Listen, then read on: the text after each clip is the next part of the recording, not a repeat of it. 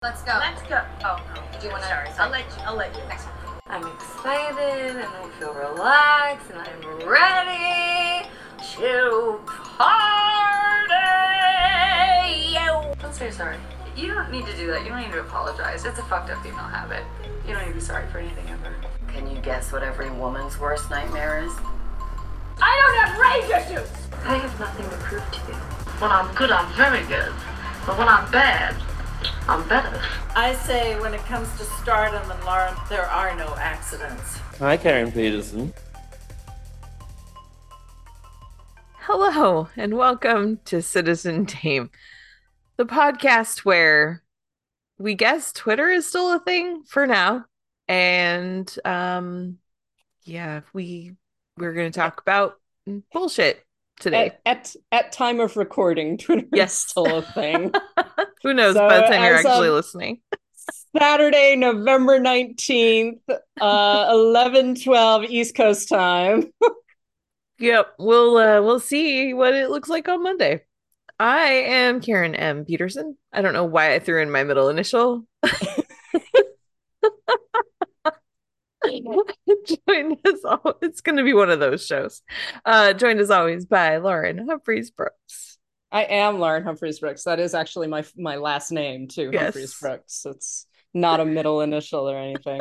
Sometimes I go by LHB, you know, Lauren HB. All the cool things. Um, cool how are you? I'm good. I'm like it's it's cold. It's cold here. Weather report in New York City. It is cold. Uh, it is cold but sunny, which is nice. We are not um Buffalo, which is just apparently gotten like six feet of snow. So that's exciting. Good. I'm sorry, Buffalo. Buffalo always gets hit though. They always get like so right there on on the lake.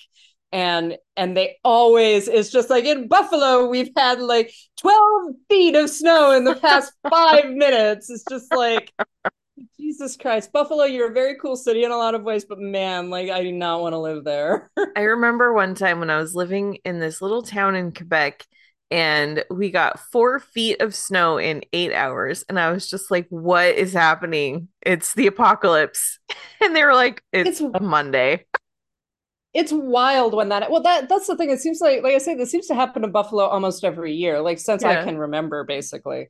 So it's just like buffalo has six feet of snow. Of course they do. Of course they have six feet of snow. Why wouldn't they? It's their fault for building Buffalo where they did, honestly. yeah obviously. Um, I I am going to the Elton John concert tomorrow night. It's the very final show. It's actually broadcasting on Disney Plus. They're live streaming it. Um, Ooh. when I bought the tickets, I was like, "Oh, this is going to be cool to go to his last show." Not really thinking. I don't have a lot of foresight sometimes on on certain things. Um, mostly because I don't let myself think about them. But this concert has taken on like a whole other life that I did not anticipate, and um, yeah. So it's actually a really big deal that it's Elton John's last show. Apparently, who knew? yeah it would be yeah. i would think that it would be I know. And now it's like at the time that I bought the tickets, I was like, oh, these are really expensive. And now I'm like, man, I got them so cheap. Um, definitely less than Taylor Swift tickets, I will say that. Um, but uh my friend is coming in from Salt Lake and I was warning her, I was like, hey, we're it's it's at a stadium, so it's outside, it's gonna be cold. And she's like, Oh, okay, what's the weather gonna be? Like how what's the temperature? And I said, Oh, it's gonna get down into the the 50s. And she's like, Oh, that sounds so nice. And I went, Oh yeah, I forgot where you live. it's it's sweater weather yeah. plus plus like in, a, in an outdoor venue but even with the number of people that are going to be there it's going to probably be warm actually That was yeah, that was my thing. I was like, we'll bring jackets just in case, but it probably will be warm enough with all the the crowd that we really won't feel the cold. But yeah, I was like, oh yeah, I'm a California girl. I forget this sometimes. It's not the same for everybody everywhere. So, anyway. Um yeah, how are you? Did I already ask you that? Yeah, you did, but I, I am, I am good. I'm good. I'm just, Still good, just cold. sit- just sit, just cold in New York City. Yes, the wind is what really gets you sometimes, and we actually are like right on the water. That's something people, a lot of people, including myself, tend to forget about New York. Mhm. uh, is that we're surrounded by water, so we get a lot of like wind and and rain and sudden changes in weather. Yeah. Yeah. Oof, man. So I am a little bit out of it this week. And uh, it's been kind of a crazy week. I had a lot of events. Um, I had three screenings. Well, two screenings and a movie premiere, which was awesome. I got to go to the Knives Out premiere. Or no, Glass Onion. It's not Knives Out, it's Mhm. Glass Onion. Um, but I got to go to that and it was really, really fun. Um, and I am not giving anything away about this movie. I don't want to spoil the experience for anybody. I'm only going to say that I really enjoyed it the first time and I enjoyed it even more the second time. Once you actually know what happens and you can like look for clues along the way and you're like, "Oh my gosh, that's totally right there." You know, it's it's it's so much fun. So I'm It's a excited sign of a good movie. Yeah. sign of a good movie. Yeah, you know what else is really fun about it is I got to talk to Rian Johnson um afterwards and just, you know, just for a minute. And we were geeking out about a couple of things and it was just so funny because it was like I was telling him, "Oh, and I loved this and that." And he was getting all excited about like his own cleverness and like not in a yes, I'm so brilliant. It was more like, I know, right? Wasn't that so fun? And it was like he was he was tickled by his own ability to like pull this off and it just it was really endearing and i just yeah he's a lot of fun so so that was cool. Um and then uh i also got to see pinocchio. I know this is kind of a what have they been watching lately? We can just start with that um this time.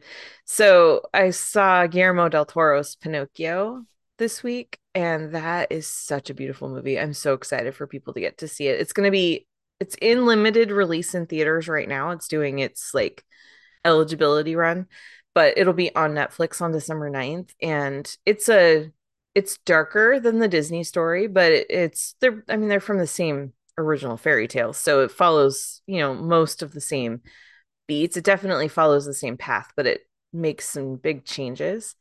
And um it's stop motion animation with puppets. He wanted to make the movie about a puppet with puppets and um just actual absolutely beautiful character design, production design, um and a really good story. It's it like I said it is darker than other versions of Pinocchio that we've seen, but in a good way. And it's funny because I was watching this thing, it was a conversation between Del Toro and Mike Flanagan recently when they were talking about Cabinet of Curiosities and um, Flanagan has um, the Midnight Club. So it was like the two of them were having a conversation about their two series, horror series on Netflix. And um and Del Toro was saying that he feels like he doesn't actually make horror movies. And I was just like, um, I think he maybe needs to watch his movies.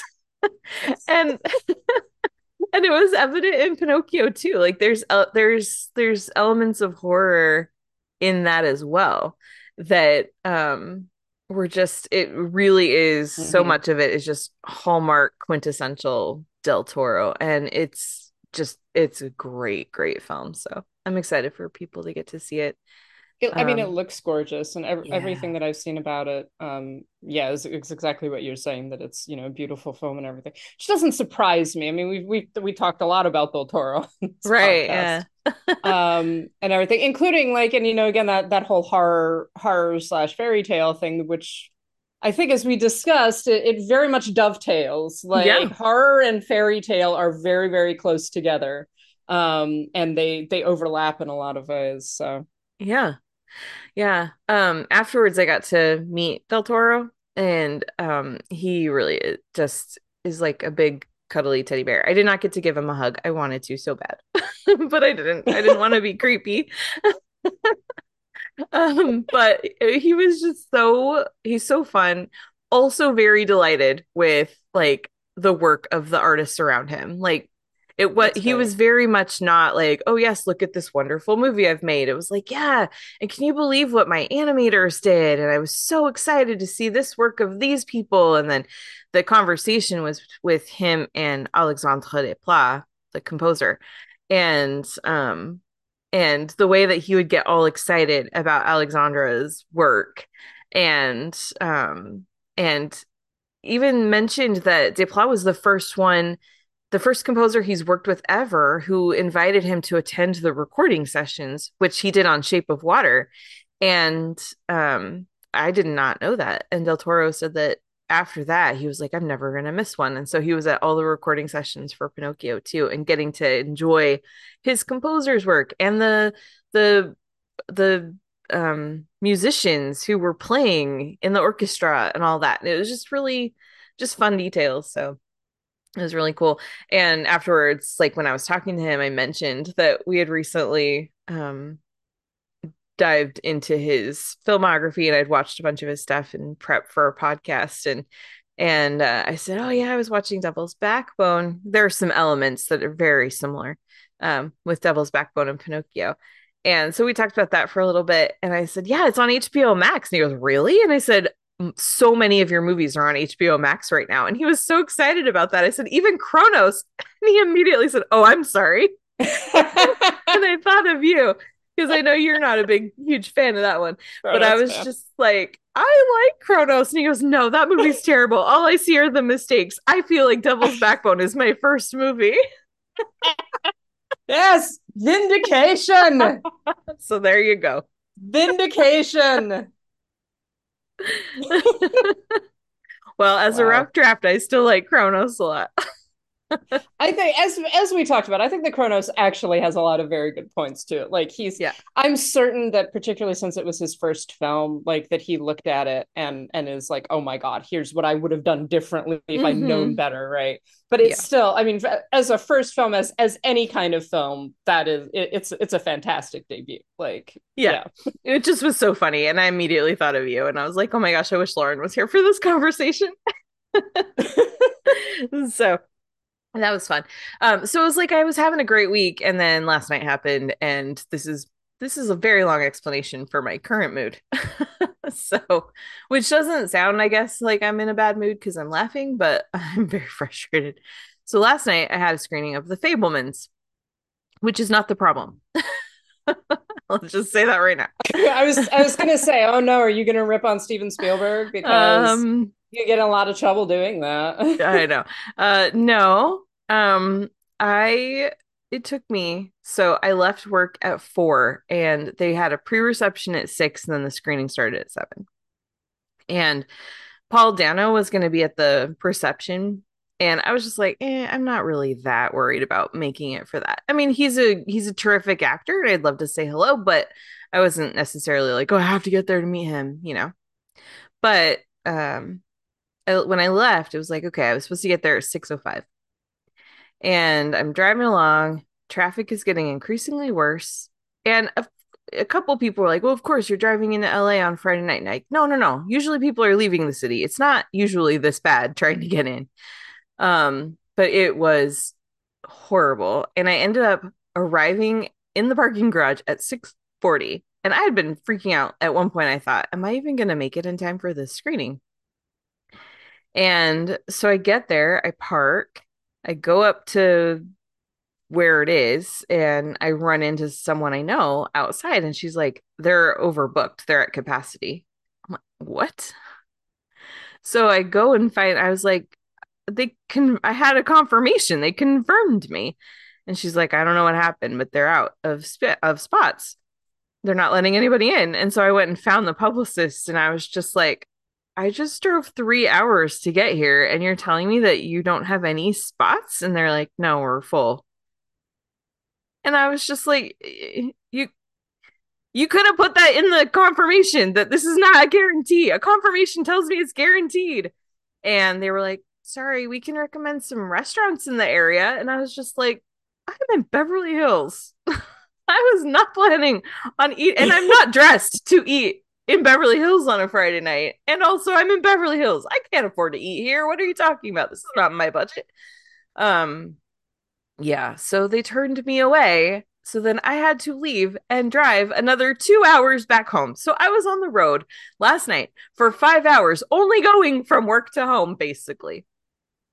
And I did not see Wow. the Fabelmans. And I have been mad about it ever since. And I'm not, it's like not specifically anybody's fault. and I'm not necessarily even like it's not even about the movie. Like I wanted to see the movie, but it's not even about like I'm not mad that I didn't get to see a movie, you know, whatever. It's fine. I'll Mhm. see it later. It's not a big deal. It was just like so frustrating because if I had known there was even a chance I wouldn't have gotten in, I wouldn't even have gone on a Friday night. I would have been like, fuck it, I'll go home. I'll see it next week, you know, or whatever. Yeah, or, just- or go on. No, Sorry. you go ahead. No, I was just gonna say, or, or even maybe realize like, hey, I'm definitely gonna be late. So Yeah. I so might as so maybe I should just get off and turn around or try to go someplace else or something like that. Yeah, that's Exactly. bullshit. Yeah, That's I was. I was frustrated. And it was like I don't know whose responsibility it was, but I told the the publicists that were checking people in, they were sta- or well, at that point turning people away. And I was just like, listen, can you I said it's not in the confirmation. And I said other other ones that I've dealt with have said like on there that there is a chance like that this is not a guarantee of admission basically. And i said i really i'm begging you please next time put that because i thought confirmed was confirmed. I even got another invitation after i'd already had a confirmation which told me that they were trying that they were worried about not having enough people there. So they were like yeah we'll we'll definitely make a note of it and we'll let you know about other screenings i was just like the movie's coming out next week i'll go fucking pay for a ticket it's fine i don't like that's not the point you know the point is the waste of my time. So it was five hours of my night when I could have been home in an hour and just watching movies on my TV at my house. so Yeah, exactly. That's not cool. That's Yeah. not cool. I would be pissed too. yeah. So and it's one of those things where it's just like ugh, I I went to bed mad, I woke up mad, and it's like I'm sorry. oh, so that's why I'm in a mood. And now we're gonna talk about some movies that also made me mad, but they're good movies. But they made me mad, and um, yeah. So that's what this Gonna- episode is. Gonna talk about some light, light, joyous, happy little movies about with- wonderful, wonderful people. Yeah, we're not at all unlikable, unhorrible human being. Yeah, exactly. Before we do get into that, though, since I already kind of opened this door, is there anything that you've watched lately that you wanted to mention that we're not already going to review? Uh, well, I, I just wanted to mention the fact that I, I actually watched uh, Pearl last night because it's it's available! It's available to rent and at a reasonable price. I did wait until like it was no longer twenty dollars to to rent the film. Um, and of course, I've, i we've talked about X uh, a while ago, and I was very excited to see Pearl, and I really liked the fact that beyond anything else, it's such a different film, but it also makes sense to the character as we know kind of what happens to her, right? Um, and I I really like there there were a few things that I kind of wish they'd emphasized a little bit more, built up a little bit more, but it is such a fantastic like you know the the use of technicolor the use of um the very kind of circumspect use of violence because there's actually not tons of violence in the Mhm. film until there is right it's it's very like sudden but it builds the tension builds so well um it's just a really well done film. And mia goth like I, I i said last night on twitter actually that um in any other genre she would be a shoe in for at least a best actress nod for this role. But the fact that this is a horror film she's probably not going to get anything. She might get some recognition but but you know i i would be surprised right? Yeah. um but she really that's that's not to say anything else she's fantastic like she really and she has to carry the movie because it's about her.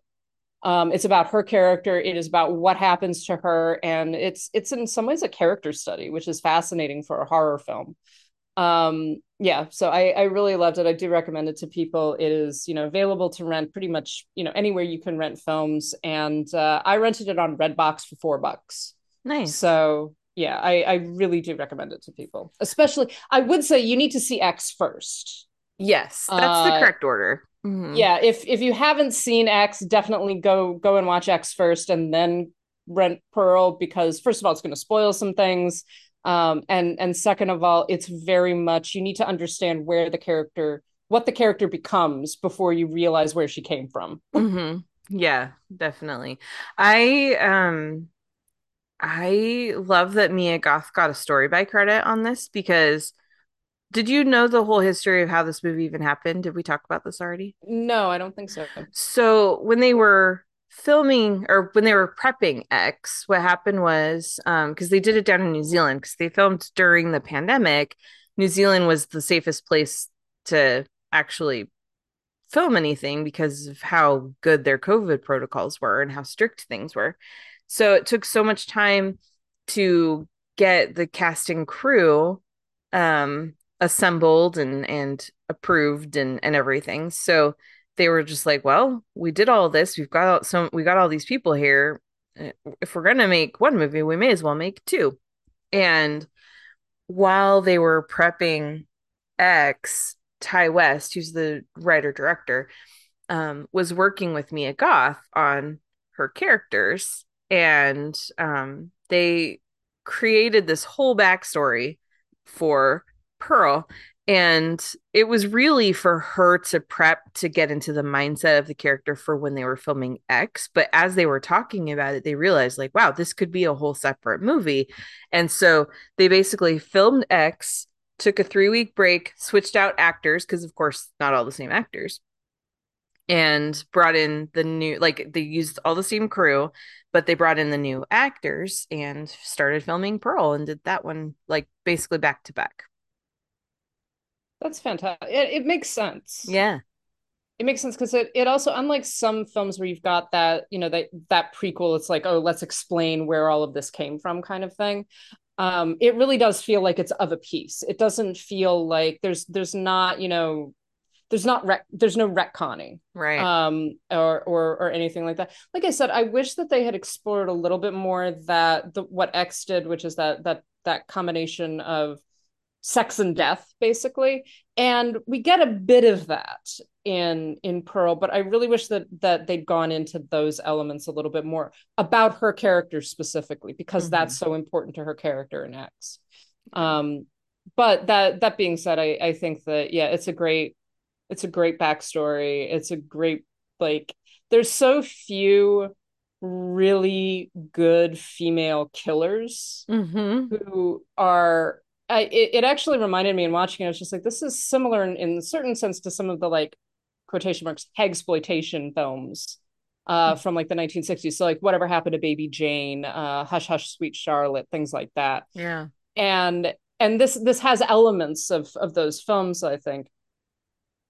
Um, but you've got this very good actress who's giving a lot of like attention and nuance and sympathy mm-hmm. uh, and understanding to this character who is also monstrous, right? And and it's it's a fantastic kind of like I say, character study, building of yeah. this character, um, and and ultimately uh, just so good. And yeah, I, I really I do encourage people to to watch it because it's so different too. It's very much a slow burn it like i said there's not that much violence but when the violence happens it's very like stark and intense yeah yeah. And then that monologue she has, I know uh, everyone yeah. talks about the monologue, but when I watched this, um, it was at a screening and they had like a Q&A afterwards. It was a coast to coast thing. So we weren't watching the live Q well, we were watching the live Q&A, but it wasn't present. It was like it was streamed for us. But um but watching the movie, she goes into this this monologue and I'm listening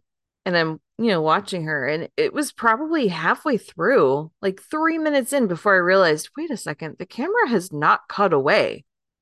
She's doing this all in one take. And then I, you know, and then the whole thing finishes. I'm like, holy crap, that was mm-hmm. incredible.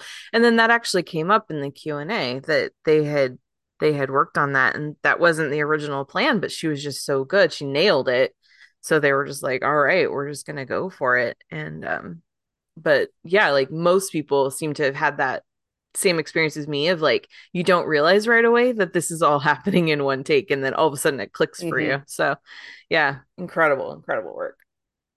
Yeah, I feel I mean, bad for the casting directors who are going to have to listen to that over and over again for people's audition pieces. it's true. True. Uh yeah, also also I have to say just the final the final smile yeah over over the end credits which again you know you get that there so much emotion passes across her face mm-hmm. in just that shot of her and she's trying to maintain this smile and it's just like oh my oh my god yeah. and it's not a um, diabolical smile it's it's, oh, it's like torture yeah exactly and that's oh it's so good it's it's tortured like she's she's actually a very sympathetic character Mhm. um and and i i did i did love there are little elements and again if you've seen x the it it, it gives you a little bit more but there's there's one line that she delivers which is just like i think there might be something wrong with me and you're just like yeah yes there might be there might be oh my god yep.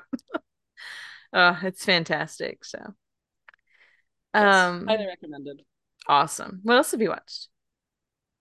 Uh, I've watched a lot of the the films that we are going to to discuss today, and I also have been watching, uh, rewatching actually, The Postman Always Rings Twice, um, with the the original film with John Garfield and Lana Turner. And I haven't wa- rewatched the whole thing, but it's been a while since I've seen this film, and I I did come to a point where I was like, oh, so Lana Turner is like one hundred percent justified, like totally, like just like I'm gonna kill my husband, just like yeah, you should. I think that you should. Um, and it, it did make me realize that so many femme fatales in these films i- are justified in like their their reaction because ba- basically what, what finally sets her off if you haven't seen the film it finally makes her go like i'm not doing this anymore is her husband decides arbitrarily and like on his own right that they are going to sell their uh, their diner. They are going to leave. They are going to go to the north of Canada, and she is going to be the caregiver for his his disabled sister. Like, and he just tells her this in a single scene. And Yeah. she's like, "We haven't even talked about this. What are you talking about? i what?" And and at, at a certain point, it's just like, "Oh, so she's like she she's justified. Like of course she's upset. Of course she's angry about this. He's just decided to do this to her life without consultation and assumed she's going to accept it. And then he's Uh, mad that she's not okay with it.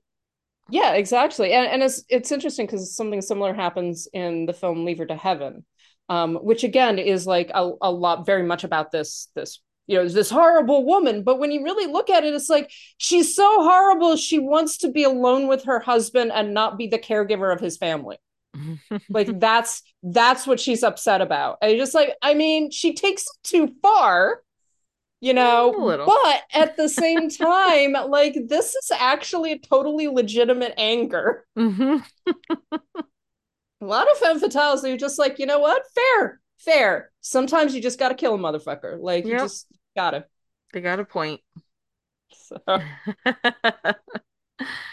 okay.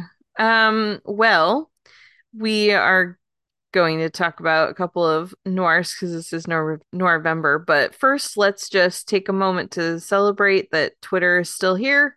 Or are we celebrating that? I don't know. I, as we discussed last week, I think there there's a a balance here. I th- I I have many mixed feelings about what is going on with Twitter.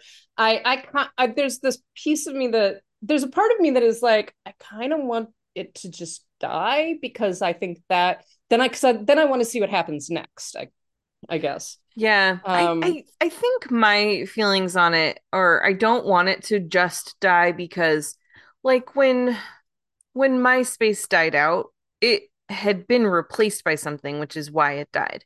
So it was Yeah. like Facebook came along, that was the next big thing. Everyone migrated over to Facebook and you knew how to find people. If Twitter just suddenly goes away, there's a whole lot of people that I don't know where else to find them.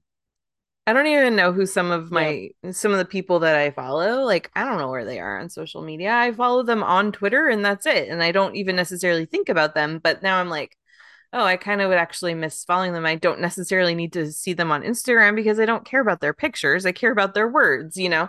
So it's like Yeah. and I'm not going to go friend people on Facebook, you know? So it's like that's where I'm kind of I wish that if this is going like I I guess my concern is like this this is so this is all happening so fast that Mhm. nothing has caught up to be able to replace it. And so it's not like we have a, natural place to go next. Well, and I think that that's that's the other side of what I I actually think is more likely to happen. I still am not convinced that Twitter's just gonna like like like we've joked about, you know, that we're gonna wake up one morning and it's gonna give us an error. Um, I'm not convinced that that is what's going to happen. I'm I'm more convinced that it is going to wane. That Yeah. you know people are going more and more people are going to leave. People are going to kind of migrate to other places, and that something similar in a certain sense to MySpace, uh, something is going to begin to develop in its place. And it might not be exactly the same thing, but that that's that's kind of while Twitter still continues to exist um and and continue to be like a center for this. But yeah i mean it's it's weird. I, I was joking the other day about um you know well now where am i going to post all of my drunken oscar reactions? Right? But it, it is that because of the the way that twitter is developed and the community that is developed within it as positive and negative as that stuff can be it's a very unique space. And there really isn't anything like it elsewhere on the internet. So you know, I, I don't know whether there's actually going to be a Twitter replacement so much as a fragmentation. Yeah. Um, kind of across a bunch of different social media platforms, with Twitter still as a thing and still as a, a part of the mix. Yeah, maybe. Which I think in some ways is good. And but then I was I mean, I said this like a joke, but I was actually being a little bit serious. Um, you know, things like whenever I'm I'm not sure was that an earthquake we just had? Because it's little i'll go to twitter you know like whenever there's something big that's starting to happen um i go to twitter first to see like are other people reacting to this? What are people saying about what's going on? Um because it's so much faster than the news you know? And i know that there have been countries where you know, revolutions have been fueled by the ability to communicate yeah. and coordinate through Twitter specifically. And so those are the kinds of things where it's like, for better or worse, I think that there are some really important things that have been able to happen because of Twitter and the idea of not having any sort of mechanism like that where there is a centralized location for people to go that is concerning. But I don't but yeah. I think that we've gotten so used to that that I do think something else would eventually come along. Yeah, and and like like I say, I I honestly I'm still not convinced that it's going to be a bust, right? That it's suddenly just going to vanish. Yeah. Um, and I think that that's the way that a lot of people are talking, but at the same time, are just like, well, you know, but it's still there. yeah and I'm still um, using it as long as it is. Yeah, it's still functioning. Um, you know, how long it functions, if it continues to function, you know, what that actually looks like is is kind of a we don't know. And and I think that that's the problem is because, you know, in in a month or a year, we might be looking back on this and being like, oh, here's what happened, right? But right now we're in the middle of it. Mm-hmm. And we don't know what's going to happen with it. And and it, it is very confusing and discombobulating. But at the same time, I I mean, I'm sort of like, well, well this will be interesting, right? Like there's not much there's not much we as individuals can do about it. Right yeah, we're just sitting here waiting to see what unfolds and yeah. what the outcome is, and whatever happens, happens. I mean, that's the thing is like if it just goes away, we'll figure something else out, or we won't, and we'll just spend more time outside, which also wouldn't be a bad thing. I mean, I have to say, Twitter has fueled my anxiety about yeah. things that I really don't need to be sitting around being anxious about. And so Definitely there is true. a there is a little part of me that is just like, man, even if this just becomes less important, I I probably will actually be a happier person. That's a uh, that, very and, I, and that's that's me, right? You know, that's not everybody, but a lot of people talk about how much Twitter fuels anxiety and and you know, when we've talked about before this this sense of apocalypse um and things like that and this kind of, you know, just sort of accepting everything that everybody says constantly. Uh and and I do it probably be healthier for us as human beings if we were not as dependent on it as we are. Yeah. Very true. So for now, we're still on Twitter, but we'll see what it looks like next week. Who knows? or speaking of anxiety. you know, yeah, it's I don't I don't even know if I have anxiety over it or if I'm just curious. I I can't tell. but oh well. Um so this week we decided to talk about Richard Widmark, the um, famous actor from the noir area era. Um, and before we do though, we got we're gonna start with our listener question. Um, so this is from Noah, and really this is more a question for you because I don't really drink, so you would like to know Yes. what alcoholic beverage goes best with film noir and what alcoholic beverage goes worst with film noir. Well, I mean, I think I mean, film noir is all about whiskey, isn't it? It's like about it's it's about whiskey and cigarettes. Mhm. Um, so so definitely, I mean, if you are a higher class dame, I would say like a martini. Um, but but definitely whiskey. I I think that all all of the great noir detectives drink whiskey. Uh, so yeah, I think that would that would be my that would be my vote. Um, the the worst, pro any kind of like sweet cocktail. I would think like a daiquiri. No one in no one in a film noir drinks a daiquiri or um although I you know I just said that and then I just thought of a noir where like actually part of it turns on on the main female character getting really drunk on like coconut rum. Uh and and so so there's that. But yeah, like any of those kind of sweet alcoholic beverages, like yeah, no beer also like beer. Although people do do drink beer in film noir, but um, it's it's usually like it's represented as being kind of this is for low class people. Um, this is for the the the people who can't afford to drink whiskey, basically. Alrighty. So yeah, Well, that would be you if you if you're gonna watch film noir, you gotta you know like two fingers of whiskey and a cigarette and everything, just like the you know, perfect combination, huh? really make yourself sick. Um, well, this month while we've been drinking or no, watching film noirs, I've been drinking water, so I've been boring. I, Um, I mean, honestly, I've been drinking beer primarily, so take that as you will. Uh, so low class. It's expensive beer, man. Like I, I have to, I am not, I do not drink cheap beer for the most part. I'm sure you don't. You I you do like the IPAs or whatever.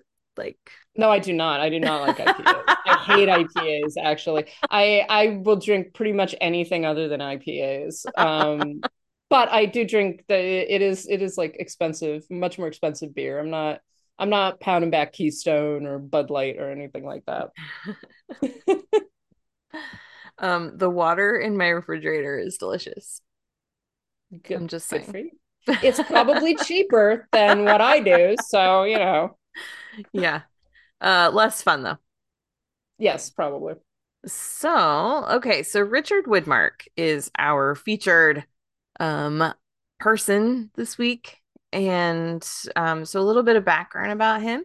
He was born December 26th, 1914 in Minnesota, so Christmas baby. And um, he studied acting in college and actually taught acting too, and got a degree in speech in 1936. He could not go into World War II because of a perforated eardrum, so he did not have to fight in the war. Um, and then he started on the radio instead and did a bunch of, of radio shows um, eventually went to broadway and performed and then he got into films. And his first film was in 1947 in kiss of death. And from there he just started working um, more and more. He um, he actually was nominated for an oscar for uh, kiss of death for best supporting actor.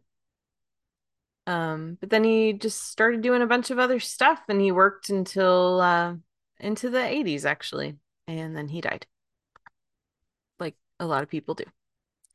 Um so some of his some of his film credits um most notable ones uh, of course kiss of death. He was in the street with no name roadhouse yellow sky uh, night in the city panic in the streets no way out um lots of stuff. And his very final film role was actually in the 90s, in 1991, in the film True Colors. So we are going to talk about a couple of his movies today. Um, where would you like to start?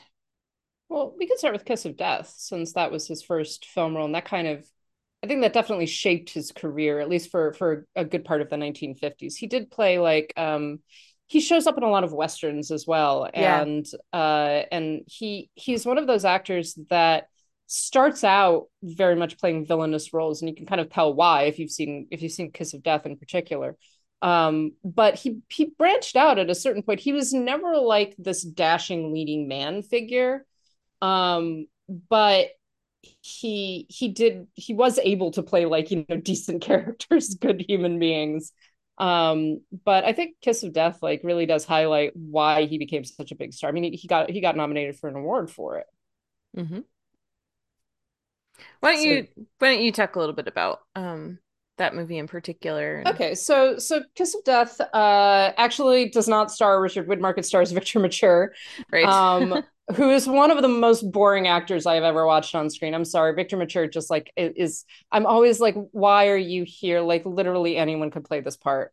Um but Victor Mature plays Nick Bianco who is a a kind of ex he's an ex-convict um who refuses after he kind of a botched uh jewelry heist he refuses to to turn evidence against his his partners and so he winds up getting thrown into prison again um and when he he talks to the district attorney who is essentially saying to him look if you turn if you agree to inform on people then we're going to get you out. You know you can be you can be a much um you can be a much a better person. He's got two daughters uh that after his his wife actually commits suicide he's got two daughters who are essentially in care. And he's like okay i need to i need to get out. I need to actually take care of my children etc so he winds up in prison. He meets Tommy Udo, played by Richard Widmark, um, who is an absolute psychopath.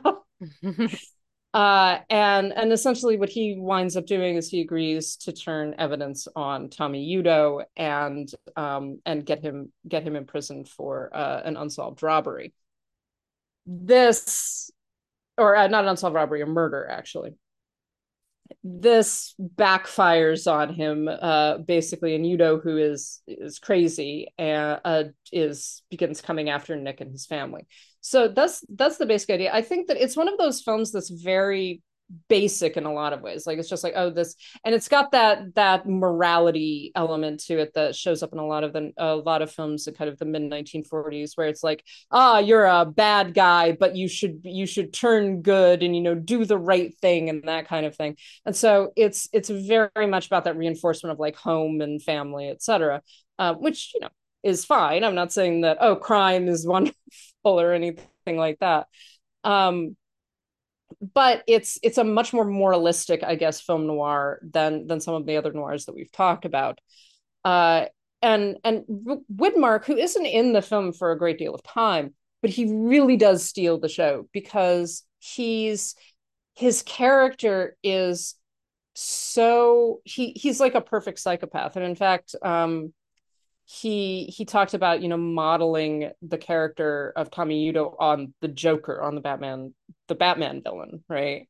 And you can see that definitely. First of all Widmark has Widmark just has a smile and a laugh that you're like you're probably a very nice guy in real life but you look like a psychopath. Like you you are you he he turns it into this this really intense crazed wildness. And one of the things that works, I think, in this film in particular is because he is he's so unpredictable. You're like, he is not going to behave like a reasonable, intelligent human being who, you know, considers all of the consequences of his actions. He might simply kill you because he feels like it. Uh, and and I think that that tension is what really keeps the film going, and um, and it makes the film that much more interesting and exciting, which otherwise is, is you know pretty basic and straightforward film. Thank you. I have not actually watched it. It's it's absolutely worth watching. It's one of those that I think it is it's worth it for Widmark. Everything else that is kind of around him. Uh, I mean, I'm not impressed by it particularly. I don't think that it's doing anything different. It's really very much about him uh and and at that at that level like you know he's fantastic the rest of the film is kind of banal it's sort of a b movie basically Okay. Cool. Well, it got him an Oscar nomination, which he, by the way, lost to um Santa Claus. Edmund Gwenn from uh, Oh. The Miracle on 34th Street. i think it's great that's that's an interesting competition right there right? Oh man. Um, okay, so let's talk about Night and the City. That is um one of the films that we had kind of picked out to talk about for for uh, Mm-hmm. for this episode, and that's the first one on the list. So, um, as far as what he did, so Night in the City is from 1950. It was directed by Jules Dassin and co-stars Gene Tierney, um, based on a novel that I was reading. Dassin did not actually read, which I thought that was kind of funny. Um, but yeah, so it's um. uh, why don't you go ahead and explain the plot of this one? I, I'm like, I'm never, I know what it, I know it's about. I watched the movie, but it's like, I'm never sure how much to say. Well, I don't. Yeah, that that's the problem with this because it's a it's a noir and it's particularly twisty noir. Like a lot of Yeah. s- just, it's like cascade failure. Basically, we were talking about that in in relationship to Detour, um, and I think that this actually has a lot of a lot of connections to Detour, except that where Detour, the guy kind of makes one mistake and it results in all of these other mistakes compounding. Right. right. Yeah. This one is he keeps on fucking up and pushing it further and further until it, it's you know just the, until he's just like he's so tired that he's just like oh my god this just has to end. Like this just has to end. Um yeah so so Widmark plays Harry Fabian who is a a hustler and con man living in London who kind of works for an underground nightclub um uh owned by by Phil and uh was Phil and Mary who are both just delightful. I, I want to talk about them for a few minutes um, when we get there. But so he he basically makes a living hustling people. And what we learn at the very beginning of the film is that he is constantly on the lookout. He's constantly looking for these get rich quick schemes. And he he is driving his girlfriend Mary insane because he keeps on coming up with these things. He's just like, well, I just need 200 pounds. I just need 300 pounds. I, and if I do this, then we're going to get rich. We're going to, you know, be able to to live proper lives, et cetera, et cetera. And you know, she's constantly telling him, "Stop, please." and and of course he doesn't because he is obsessed with this idea that like if he just has this one break if he just manages to do this one thing he's going to be successful so basically this is a story about the worst con man of all time uh who continues to fuck up his own life and fuck up the life of his, of the woman that he loves and who loves him um and he winds up getting in in a a bad scene with uh, a local wrestling promoter, and it, th- this also includes um, the pr- played by the way by Herbert Lom. Uh, and then this also includes the the promoter's father, and so there's an entire subplot actually about wrestling and um, and about hustling, like about the difference between honest, real, actual Greco-Roman wrestling and uh, the faked stuff that that you know is the, is the stuff that makes money. Um, and so things just basically go from bad to worse for Harry, and uh, and ends in a way I think that we could we can almost predict from the very beginning of the film. Yeah. Um, you had made I so I just watched this last night actually. Um, but you had made a comparison before I saw it that while I was watching this, I was like, oh yeah, definitely this is true. Where this feels a lot like the movie Uncut Gems with Adam Sandler from just a Yeah. couple years ago. Um, do you want to talk about that a little bit? Well, for me, I think it was that um, the reason why I began thinking about Uncut Gems is that partway through the movie, I've seen this film a couple of times, and partway through the movie and watching it again, I was like, oh yeah, this really stresses me out. Um, this is a very stressful film, but it, it it's similar in the sense that it is about this this hustler who isn't stupid. Like he's not a dumb person. He's actually very smart, but he just doesn't think far enough ahead and he thinks that he can game people that he can't really game.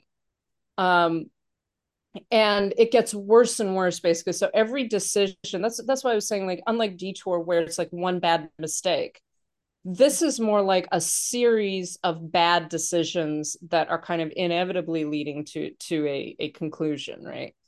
Uh and those and- decisions are him intentionally like robbing Peter to pay Paul, basically, where it's yeah, like exactly. he lies to one person so that he can get them to give him some money and promises them something he can't deliver. So then he gets someone else to like create it and make it up. So he's giving a forgery instead of the real thing that he has promised and that that kind of thing. Yeah.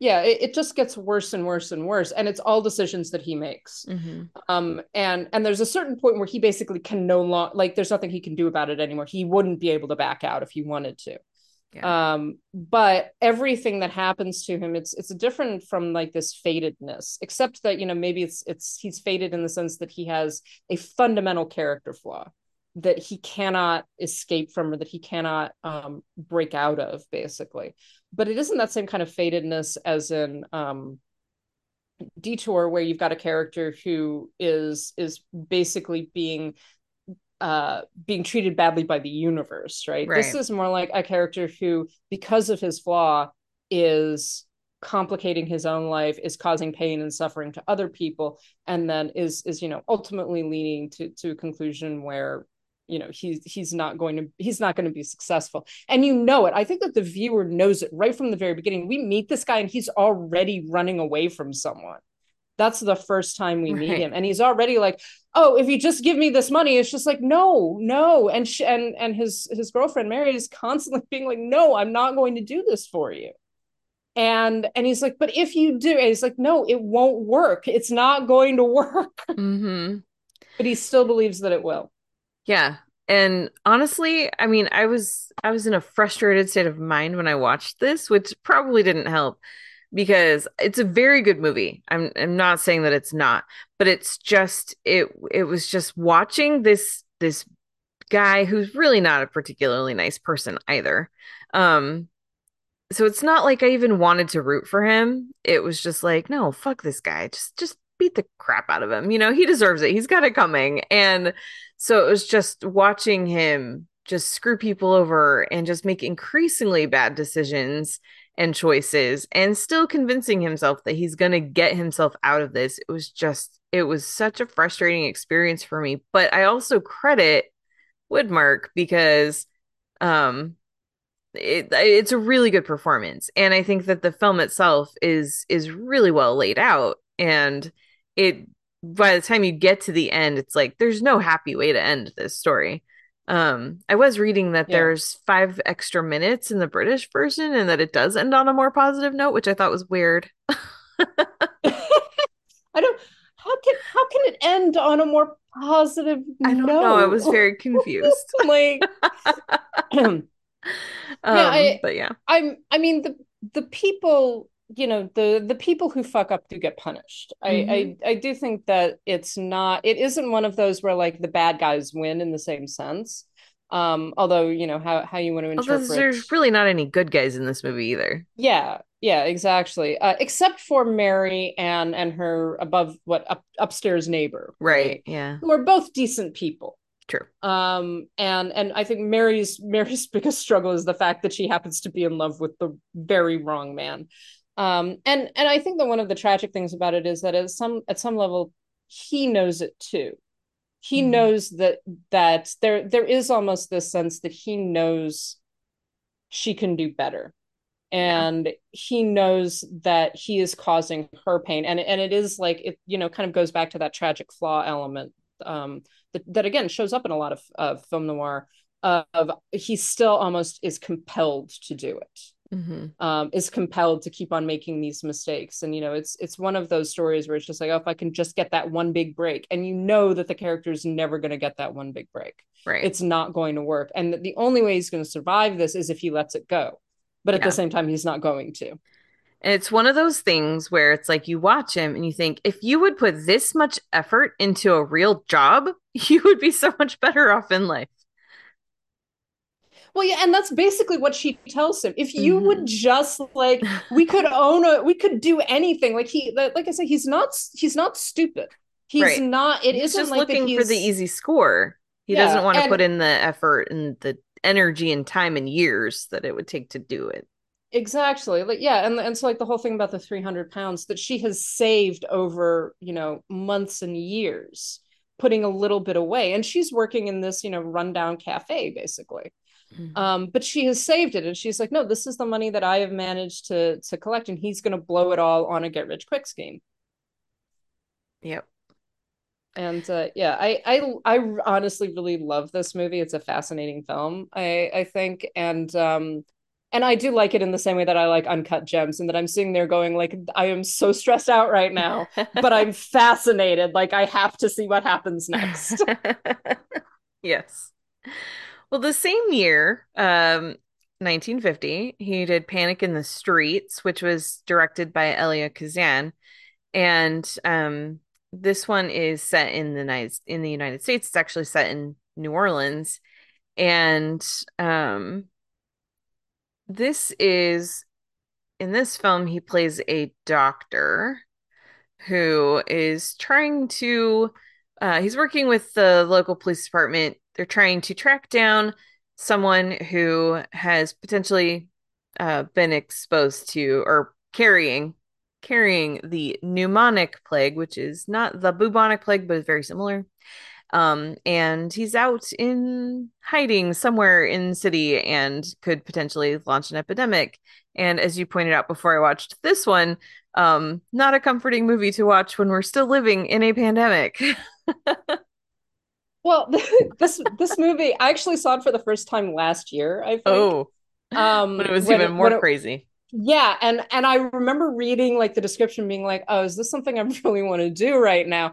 But that's one of the the distressing things actually about this film is that, you know, this is a film made in 1950 about like, "Oh, what would happen if there was this there was this epidemic and it was an epidemic that could turn into a pandemic and no one was doing anything. We're trying to contact trace and they use phrases like, you know, isolation and contact tracing and things like that. It's just like, oh my god oh my god this is so this is not okay this is too real man you don't know how real this is gonna be a little bit of uh, PTSD there. Hmm.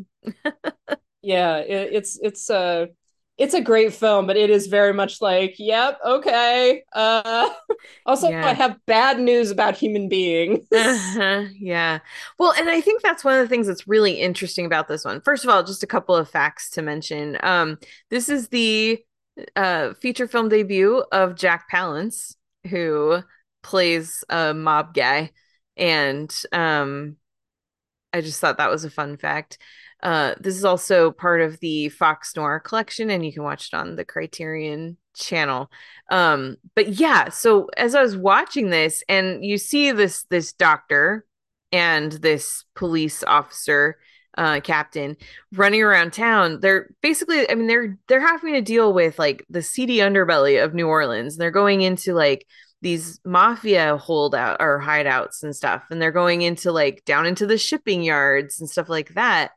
And um and interviewing immigrants and interviewing like all kinds of people. I mean they're not the seedy underbelly but you know what i mean? Like they're going into these these places like these these um um less um hygienic parts of yeah. of town. And um and it's really interesting and also a little bit triggering listening to people's reactions. And i just thought man because you know people are they have an inoculation and people are resisting being inoculated.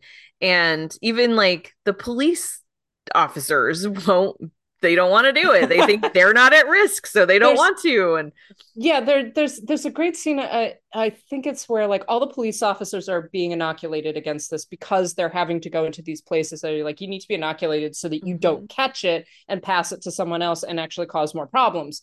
And the and like at, at one point they're like well no it just like and, and I, I think it's like the police captain is just like are you stupid yeah are you stupid? Like you are willing, you're gonna go fight these these dangerous criminals, but you're scared of a little needle. And it's just like, do you know? You like understand the reality of human beings. Um, but but also with the the issue of the of immigrants. So the the whole thing gets started is because this this man um bring accidentally, not knowing, obviously, brings it over and winds up infecting people, right? Um, but the whole issue with immigrants is also that the immigrants uh, being worried about talking to the police and not being willing to talk to the police because they don't trust the US government. They don't trust the the cops. Right. Um, they're afraid that they're going to actually cause more problems for themselves. They're going to cause more problems for their families. And so, so much of the film is about, you know, like essentially, and, and particularly the Richard Widmark character saying, like, I don't care why you're in the United States. I don't care if you're if you're here legally, illegally. It doesn't matter. We need to deal with this very real danger um, that you could get really sick and you can make other people really sick. Yeah, exactly. But it actually deals with, I think, those elements, I think, in a really interesting and sympathetic and realistic, as we know, basically, Mhm. um, way of, of like people actually being afraid of inoculation, afraid of vaccines, afraid of, you know, talking to people who can actually help them. Yeah. Well, and that's what I found so interesting about this film because um I mean dealing with a pan a potential pandemic and then like you're mentioning with the the immigrant issues um concerns and then the police officers like it- it's one of those things we've talked about this on this podcast before but it's just another um another piece of evidence for me that people do not change. People are always the same. And the same problems that we're dealing with in 2022 are the ones that they were dealing with in 1950 and that they were dealing with in 1920. And people just are the same. And we're always going to not comply for legitimate and illegitimate reasons. And uh, people are going to just think that panics or pandemics don't apply to them, that they're somehow naturally just not at dan- at risk or whatever. And that's I think what was so interesting about watching this. And it, I mean, this is a film that could have just as easily been set in in you know 2020 Yeah. as 1950. Well, and it, it also gets at that element of like, and, and that I think most of us remember from the beginning of the pandemic of being in the wrong place at the wrong time. So, so you know, it being passed because someone goes into a restaurant and eats a meal, and the Mhm. waiter who serves them catches the virus and passes it on to somebody else. Yeah. That very real, and that is the way the pandemic start, as we know right. um and that that very real element that also um increasing sense of paranoia of like if you are in contact with the wrong person accidentally right passing them on the street sitting next to them in a bar um you could potentially be spawning a pandemic Mhm. uh and and i think that the film gets at that very well and yeah it, it does definitely i think create a sense of ptsd in those of us now who are like this is this has happened Yeah. Yeah, exactly. It was uh it was very interesting to to watch this one. I thought it was very well done. Um, but also a little too close to home. and, and Widmark also playing an actually decent human being, Right, um, which yeah. is is nice to see. You know that that he could actually play a good character. You know, his whole thing is like, oh, he loves his wife and kid. You know, he Mhm. he really just wants to go home. He's like, but this is his job, and he's he's trying to do his best. Yeah. Yeah. It's good stuff. Um, okay. And so then the other film that we wanted to talk about this week is Pickup on South Street. And this is one that I was I was watching, I was into it, and I was not watching it at the right time of the day. So I did not make it all the way through, and I need to finish it later. So why don't you talk a little bit about Pickup on South Street? So, uh, Pickup on South Street is is it's a film that I've seen many times, and I keep on forgetting it. It's and and it's not because it's a bad film. For some reason, I like can never remember what actually happens in it. um, so it is written and directed by Samuel Fuller, who, if you do not know who Samuel Fuller is, he he is uh, really one of the true first strong American independence um, from the 1950s. And he was a newspaper man before he became a director. Um, he wrote and directed most of his own stuff. Uh, and and basically what happens is Widmark plays a a pickpocket who um, steals a wallet that happens to contain a microfilm of government information. Because of course it does. Yeah, and this is a total this is an error. This is a total error. He just picks the wrong pocket basically. Um, and so he begins to be pursued both by the police uh, and and by the the government, and then also by the the the opposing side who are after him, who want the the film. And he doesn't completely realize, you know, like why this is happening. Uh, and and much you know it's interesting it actually has some affinity i think with panic in the streets where it deals with those underworld elements of if the cops want to know something they shouldn't be allowed to know it. Even if the viewer is aware that uh, if you know you need to tell them what's actually going on because this because this is going to endanger you. Um and and I, I think that it does a, a very good job at again the, those kind of noir uh, elements of um of the underworld of people kind of living on the fringes of society. And uh and widmark in particular is playing again one of those characters who is not 100% likable but does have his own moral code and does you know actually he actually does care about people. He's not a total psychopath uh and he it's it's i think a very well done film that kind of gets at um those elements of noir that are about these you know underworld characters who have their own society have their own way of relating to each other and then the cops are sort of in the middle of all of this trying to get them to do the right thing. Yeah. Um i it's a definitely complicated film. It's It is, that yeah. that's what i'm saying. It's just like going back to it just like wait a minute what happens then? Like i know that thelma ritter gets killed like and i Mhm. don't i can't completely remember why but it's because she's protecting him. Right yeah. Um i i saw that part it was one of those things where it was like i really wanted to focus on it. I was trying to watch. I saw the beginning and then it was just like I was just my eyelids were getting heavy and then it was like I kept coming in and out. So it was like I don't know what order things happened in. I'm not entirely sure what was going on. So well I a feel lot bad. I did happens not fully prepare for this one. A, a lot happens really really quickly I think that that's part of it. It's only about an 80 minute film. Mhm. Um, it's this, so this isn't like, you know, this doesn't have a lot of setup, a lot of like, it basically gets you right into it. It gets you introduced to, to Widmark's character and then into all the complications. And half the time he doesn't understand what's going on because he doesn't realize what he's gotten.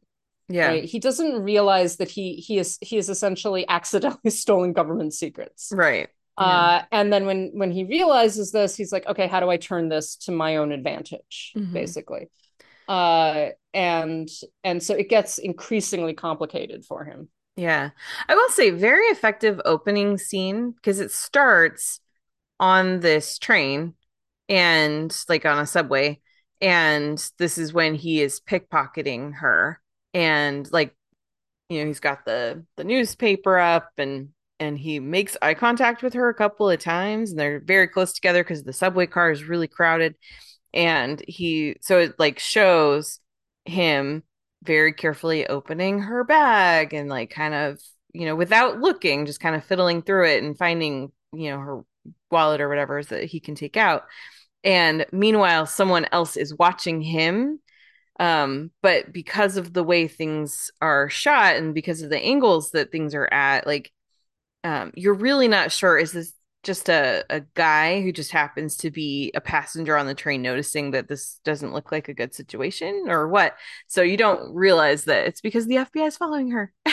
And um yeah anyway i just i really liked that intro. I thought it was a, a good scene. It was um very frustrating because i was just like just look down. He's trying to steal your stuff out of your bag. Because i because i didn't read the plot summary ahead of time on this one i just jumped in to start watching it so i didn't know like who she was who he was what was what was happening and then um yeah and then you very quickly find out and it was just like oh man i don't know It's one of it, it it's it's a very well done opening sequence. It's actually it's a very famous opening sequence. I think a lot of people this is this gets quoted in like film courses and things like that. Um and you know again thinking about going back to some of the stuff that we've we've talked about in terms of fate and uh the fatedness of characters in, in noir um again it's it's one of those incidents where it's this very small thing you know it's similar to detour you know again you you get in the wrong car you pick the wrong pocket uh you do the wrong thing this small Mhm. thing that then sets off all of these other events that you are that you then try to control but really can't because they're bigger than you Yeah. um and and in some way and very often there's a sense with all of these characters that this is happening to them because they are the sort of people that this happens to this is simply their fate to be like this Yeah. Uh, and I think that you get that in Pick Up on South Street, although the Widmark character takes control um, in a, a, lot faster and attempts to, you know, kind of figure out what's actually going on and and then how to turn it to his own advantage and what this actually means for him. Yeah. So, are there any other Richard Widmark films specifically that you'd like to mention before we wrap things up? There was one that came that was on um that was on Criterion for a while because they were doing a Sidney Poitier uh retrospective. And that's No Way Out from 1950. Mm-hmm. And Widmark actually plays a um uh, a very racist kind of hood in I I think that the film is set in I want to say that it's set in like Chicago or it might actually be like an unnamed uh, US city.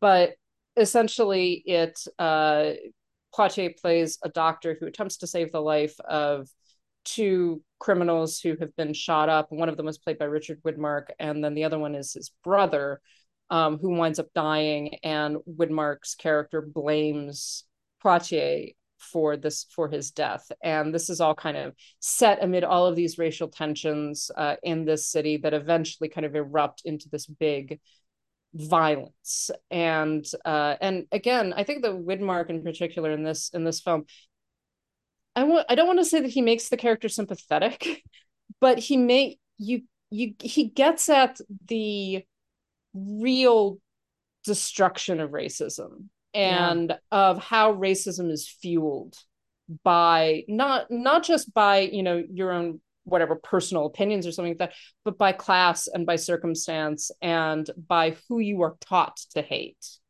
mm-hmm. uh, and and why you are taught to hate them and and part of it is very much about you know widmark's character who is like poor constantly struggling constantly committing crime all of this stuff and that he sees this young black doctor who is actually you know becoming successful who is a- actually has responsibility and he's angry about it he's angry about the fact that his brother's life and his own life were in the hands of this man that he considers subhuman and uh, it's it's a really fantastic performance by Widmark and it's a really fantastic performance by Poitier as well. It's it's very much worth seeking out. It's it's a fascinating and very complex film.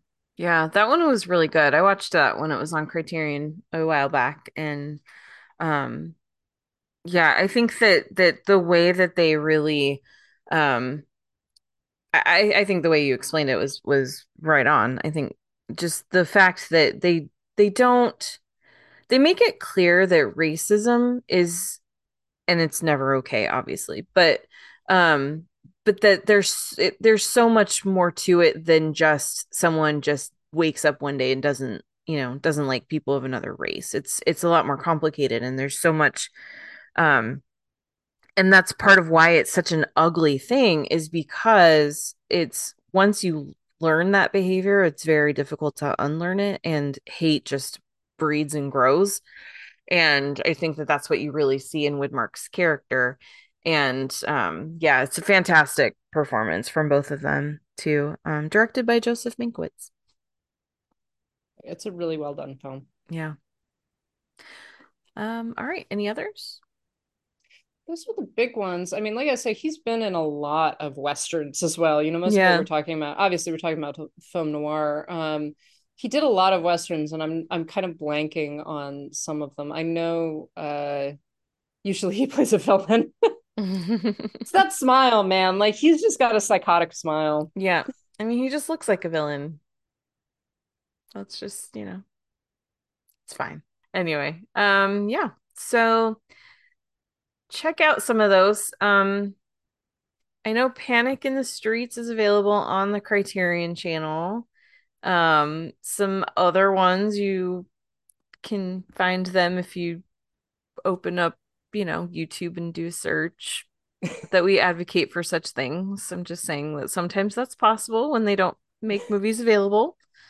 Um so I'm just saying. it reminds me of the other day. I think it was Weird Al Yankovic. Someone asked him, like, "How how do you how can we watch your movie in uh, in Britain?" And he's just like, "Well, I would never tell you that there might be torrents of places that you." Can... Uh, I'm just saying, if it's on YouTube, that means that the studio has not bothered to take the time to slap, you know, copyright complaints because they're pretty quick with those when they care. So that's all I'm saying. Sure. Sure. And and also also have to say Night and the City is available on Criterion Blu-ray. Um and it's it is a gorgeous film. Like the the the cinematography is fantastic. So if you can watch it in in a Blu-ray level format, I, I think I highly recommend it. Yeah, it is a gorgeous, gorgeous film. So definitely. Awesome. Okay. Well, that is going to wrap things up for this week then. Um, we would like to thank you all for being here and for listening. And um, we'd especially like to thank our patrons who help make this show possible. They are Ollie, Brian, Connor, Estefania, Heather, James, Kathleen, Carriata, Mason, Matt, Michelle, Monty, Nanina, Robert, Robert, Steve, Sharon, and Tao. We um we also would like to just let you know if you'd like to become a patron yourself, you can go to patreon.com slash citizen dame and subscribe. Um, I guess last week we had mentioned if uh, if there are any outstanding um, things like um, subscriber benefits that you haven't gotten yet to let us know. So um, so that still stands. If you already did let us know in this past week, then they are on the way. Um, but if you haven't gotten things and and um, you're looking for them, please let us know because we do want you to get your stuff. So, um, yeah. We have our Zazzle store, zazzle.com slash citizen dame pod. You can find shirts and buttons and masks and things there. And we have our Ko-Fi, ko-fi.com slash citizen dame. If you would like to reach out to us and, and tell us wonderful things, you can email us citizendamepod at gmail.com. And be sure to check out our website where we have reviews, um we started the citizen dame 5 again and then i very promptly got really tied up with other deadlines and have not done it for the last two weeks and that is totally on me. Um but it's there. And you can go to citizen dame pod for all of our written content. We are on the socials. We're still on twitter and on instagram citizen dame pod we are on Letterboxd at Citizen Dame. We have a Mastodon account and we might start posting there. Who knows? We'll see. And that is Citizen Dame Pod at mastodon.social. We'll see. We're uh, checking it out. If I can figure out how the fuck it works. Yeah, that's kind of it's I'm, you know, it's fitting that the that the uh mascot is a fossil because that's how I feel trying to figure out new technology these days. I I'm partway there. I'm partway there. Like I I have my own account. I'm like I think I understand kind of. I am following people. Uh Yeah. Yeah. Uh we also have um we're on Pinterest now too and that's also Citizen Dame Pod. That is I basically started the account and pinned like four things. So we have not there's not much there right now, but we're going to be working on that. That's going to be my project over the holiday break. Um is getting that up and going. So yeah, so that's where you can find us, find the show. You can find us individually. Lauren, where are you? I am on Twitter, Instagram, and Letterboxd at LH Business, and I am on Mastodon at LH Business at mastodon.social. There we go. Christ. Yeah. And I'm on all those social medias at Karen M. Peterson. I just keep it keep it simple too. It's I when this Mastodon thing started coming and then other people were looking at um I counter social. I was like, you know what? I don't know if I will use these, but I'm just gonna go ahead and reserve my name so that no mm-hmm. one else steals it. so, so if you're on those other alternate medias, look for me and see if I'm on there. And yeah, we'll figure it out. Maybe, or we won't. Maybe we'll just start. We'll start a newsletter, and it will be like you'll receive a chiseled stone delivered to your house. a paper copy. I'm gonna train some carrier pigeons. It's gonna be great. Uh, anyway, so that is going to wrap things up for this week. We hope that you all have a fantastic Thanksgiving. Enjoy the holiday. And uh, if you celebrate, and if you don't, have a fun Thursday. Um, yeah. And we will catch you next time. Bye. Oh, um, Captain, the, um, The boys are sort of wondering why they have to take these shots. They've been wondering, have they? Where do they think they are? In a summer camp? Because the commissioner said so, that's why. That's what I told them. Yes, sir. What's the matter? they're afraid of a little needle? They've been wondering. Roll up your sleeve. What do you mean? What do you think you're going to do? Roll up your sleeve. Why should I take one of those things? Because the commissioner said so, and I told the commissioner. Roll it up. Anything funny, Scott? No, sir. No, sir.